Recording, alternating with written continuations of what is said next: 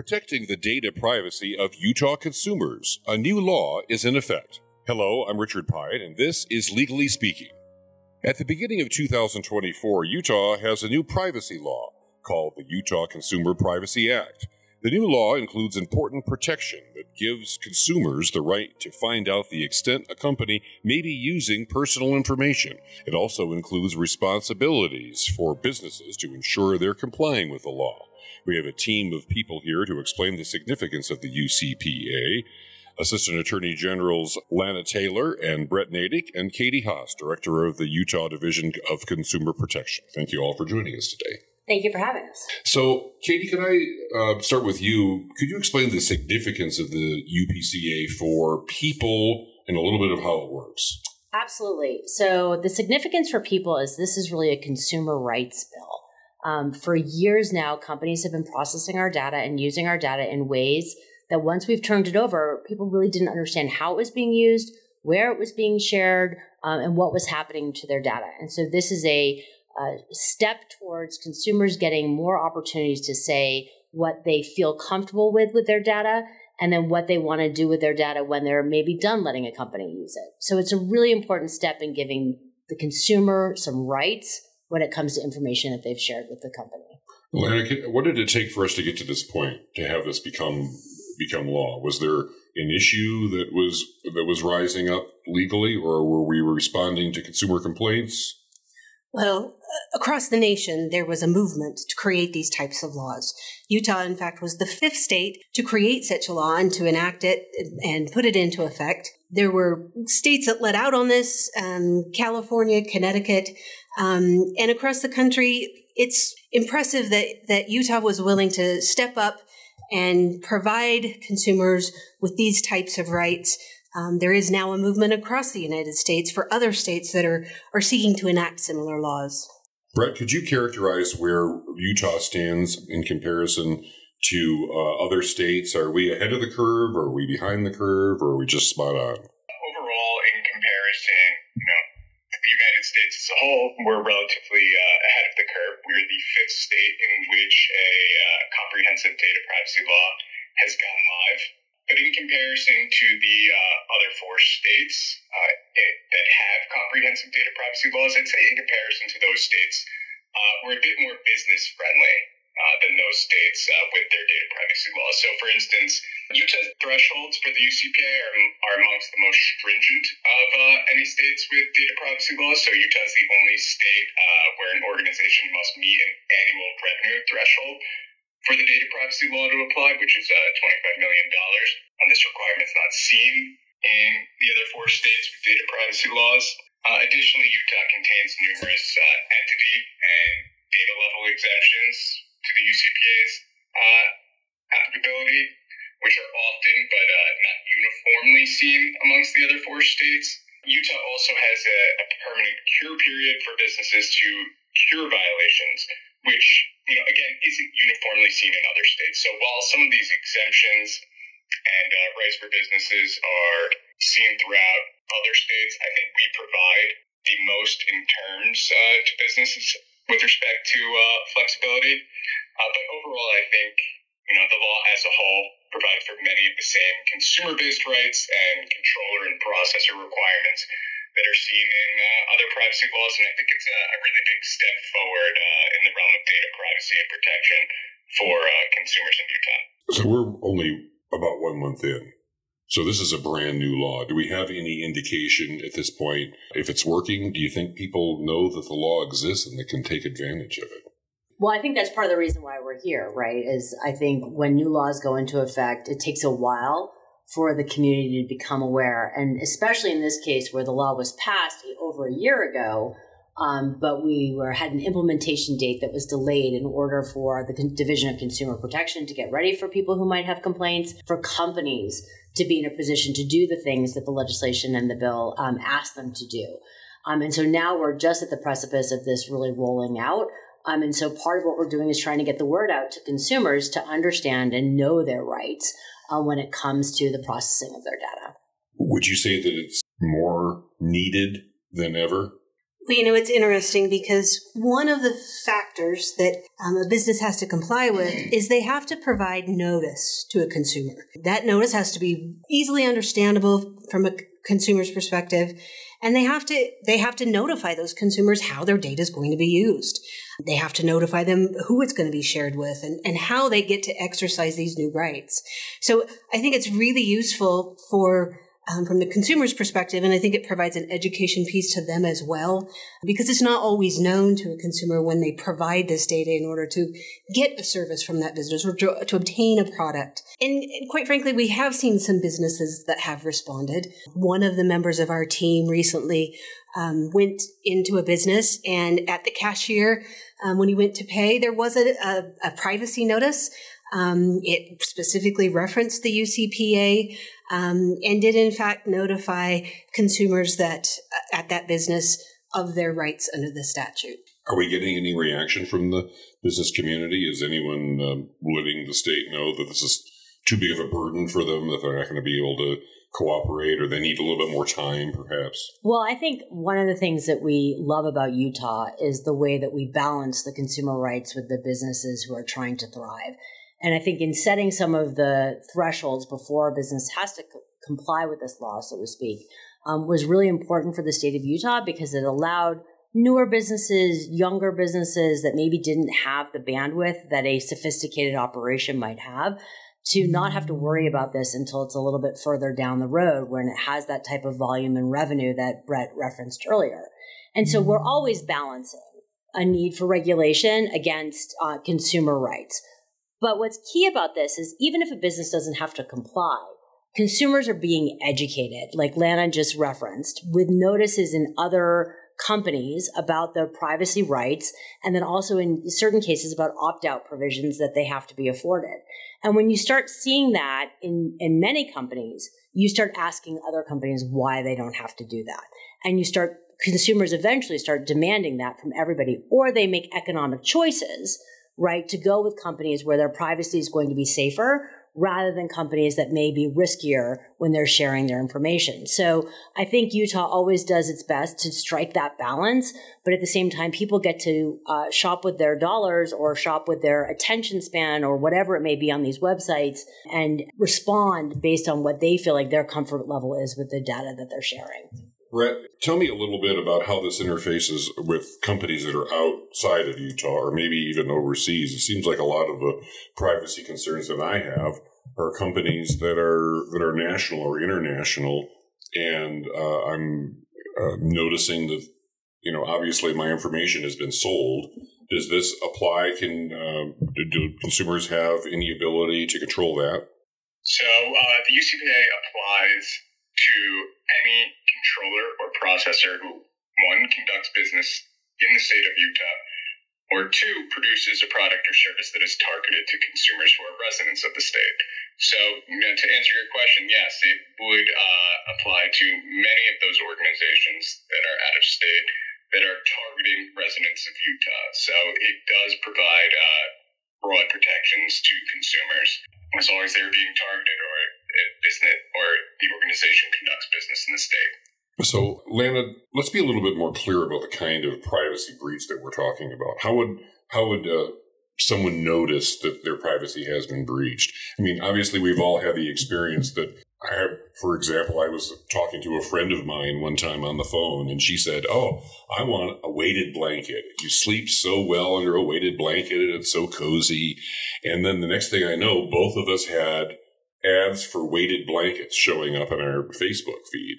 I would consider that a breach of privacy because obviously someone was listening somewhere. Is this the kind of thing that we're talking about, or are we talking more about uh, an interaction with a business and you have evidence that the business is selling some of the information from the transaction? Well, oftentimes when you sign up for a service, you uh, purchase a product, again, this privacy notice that goes out to consumers um, has to be clear, and a consumer has to be able to understand what that information is going to be used for. when we find things like that as a consumer, we now have the right to contact that business and request that that information not be sold. We can opt out of having our data sold, used for targeted advertising, which is the example you've given us now. And sometimes we don't really think about our personal data. This statute is very broad in what how it defines personal data. We could be talking about any information that is linked to an, uh, an individual. When we think about our personal data, we, we don't really realize that our name, our date of birth, our social security number, any of our contact information, like our home address that we're providing, phone numbers, email addresses, um, which then can be linked to other, can be can be sold to other entities, can be used by other entities, um, and so this really protects that information. And we th- when we think about personal information as the, the things that we buy, the products that we subscribe to, those may not be things that we want out there. That if we haven't otherwise made that information publicly available, even our health information or medical information, um, to provide that information publicly, those are things that we may want to keep very close to the vest. And without this, these assurances in the past, those things may have been able to be released without right. our consent. Right, I agree. Well, information about my desire to have a weighted blanket may seem innocuous, but my question instantly was, well, what else are they accessing that I don't know? Are we getting a lot of uh, people that are responding to the law so far, Katie, or is it so new that we haven't had much response yet? We haven't had much response yet as far as consumer complaints. And I think part of that, too, is to keep in mind that this law encourages people to start with the company before they come to the division to complain. Right? Companies have an opportunity to rectify the situation. They have to reach out. They have to ask the company to delete their data or to, to protect their data in certain ways. And then after, I think it's about a 45 day waiting period. If the company hasn't complied, then they can come to us and report uh, at dcp.utah.gov. Um, we have a website ready and a, and a, portal for people to file their complaints. Um, but that said, I mean, you're talking someone has to become aware, 45 days to allow a company to fix the problem and then file a complaint with us. But our at the division, we always encourage people when using our laws because they feel like something that they've been wronged in some way to start with the company. Most companies really do want to do right by the consumer. They really do want to be law abiding citizens. They want to do what they can to both comply with the law and give consumer redress, um, particularly in the state of Utah. And so we always encourage our consumers to go first to the company and try to work with the company. When that fails, or when you feel like they haven't adhered to the law, of course we are here for those consumers to file complaints and we will intervene. Well, I was looking at the release that we sent out when the law took effect, and it seems pretty good to me. UCPA uh, gives consumers the right to find out if a business is processing their personal data, whether they access their personal data, whether they request they can request a business delete their personal data and obtain a copy of their personal data, as well as opting out of having personal data sold or used for advertising, which are all points that I know that you all just made, but I'm just listing them there. It sounds like a really good law. Is there any way that people can use the law proactively? Like, in other words, they don't have to have a problem with a company. They can they can activate some kind of a process, or is this more suited to if they're noticing something from a specific company has been uh, has been used then they complain. I think that for most people becoming aware in the first place about how your data is being collected and used is pivotal. You might not have a problem with the fact that a company has asked you to put in your home address. You're buying something most of the time and they're going to have to ship it to you or but you may want to start asking questions about okay i'm giving you this information and what are you doing with that information after I give it to you? Because I've given it to you for a specific purpose for me to buy this product or, or for me to sign up for this service and then for you to give me back what our terms and conditions. What I don't necessarily realize is there's value in my data and I'm not getting compensation for that. And so unless you're giving me some sort of time or um, some sort of free service, maybe, but at the end of the day, there's very, there's value in our data and the companies are using that. And then when all of a sudden the weighted blanket, as your example, not that there's anything wrong with weighted blankets, show up in our Google feed or our on our websites or maybe in an ad that's sent to our home, you might want to wonder what that company that you gave your information to is doing with your data. You can just ask. The law says that you don't have to opt out, you don't have to do anything, but you can at least ask and they have to tell you what they've done with your data. And I think that's powerful. So, Lana, let me, we, we're regressing just a little bit. I want, to, I want to have you comment on that. And the question I'm going to ask you is, you know, for someone who's asking, well, why do I care? I mean, there's a lot of young people that act like they don't care if their personal data. Well, yeah, they're, they're listening. So what? I'm getting what I want.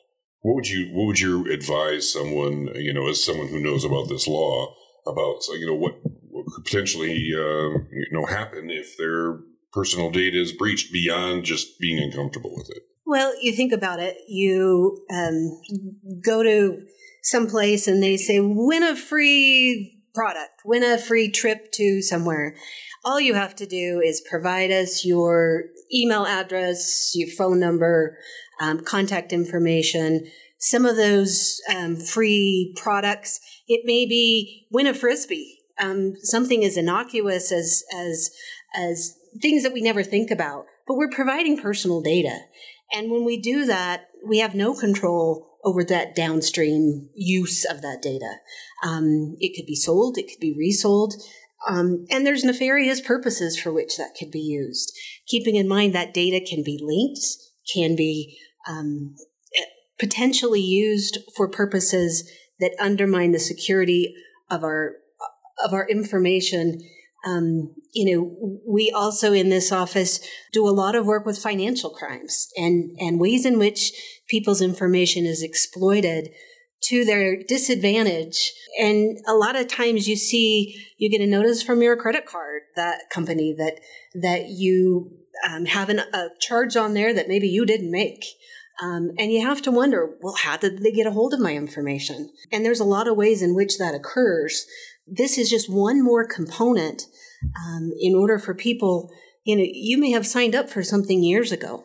A consumer can now contact a company and say, what information do you actually have? Even just to request a copy of that information. And then people can make informed decisions about whether or not they're still willing to keep that information or allow that company to use that information. Yeah, Katie. And I just want to note we're entering, well, we're already in the age of artificial intelligence. And so when that data and that information is being combed and it can be pieced together, um, now you add in voice recognition, facial recognition, all these types of things. It is going to be much easier for fraudsters to impersonate who you are. And so it's just something to think about that all of this data is out there. I don't want to make people paranoid, but the more we can control it, the more we can bring it back in, the more we can hold count companies accountable for kind of allowing these lax security measures in the first place, the better we're going to be able to be as a society to continue to maintain the level of trust that we need in order to function. I think that's a you're making a really good point there. I think a lot of people are worried about that. I know I am. Brett, when we talk about uh, penalties, what does the law provide as far as penalties for a company that maybe doesn't comply? So, uh, with regard to penalties, the uh, Attorney General's office may recover up to seventy-five hundred dollars per violation. So, again, this is per violation, and we do provide for an opportunity to cure uh, any violation but if a business fails to cure or repeats a violation, then it is uh, up to $7,500 per occurrence. Okay, that's interesting. Good to know. Thank you.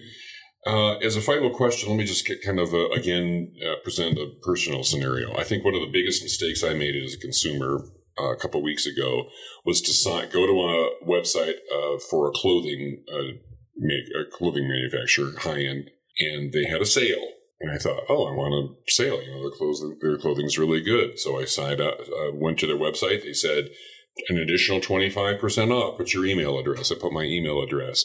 I swear I'm getting at least 10 promotional emails from them in that email address every day. Is there, does this apply? Is this the kind of thing that I can um, let this company know? Look, I'm not interested now. So it does apply depending on the how big the company is. So let's say it's a, a multi-million dollar manufacturer of clothing. It is. Um, one, I'm going to suggest that you check that unsubscribe button um, at the bottom of most emails. Those are there. You can also just write back to them and say, please take me off your mailing list.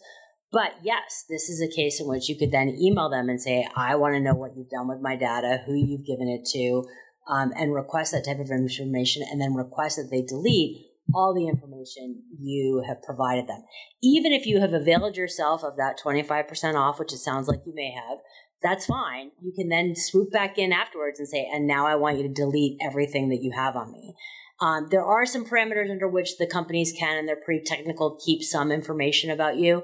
Um, but yes, you can make that request of them. And then I would say 60 days later, if you're still getting those emails or mailers, um, that would be a good time as a consumer to go ahead and report to us. I would also advise that you do these types of requests in writing. We need proof that you made the request of the company. And so a simple email to a company saying, Hey, um, you need to delete my data um, and and remove it, and I and I don't want you to share it or sell it or any of those things.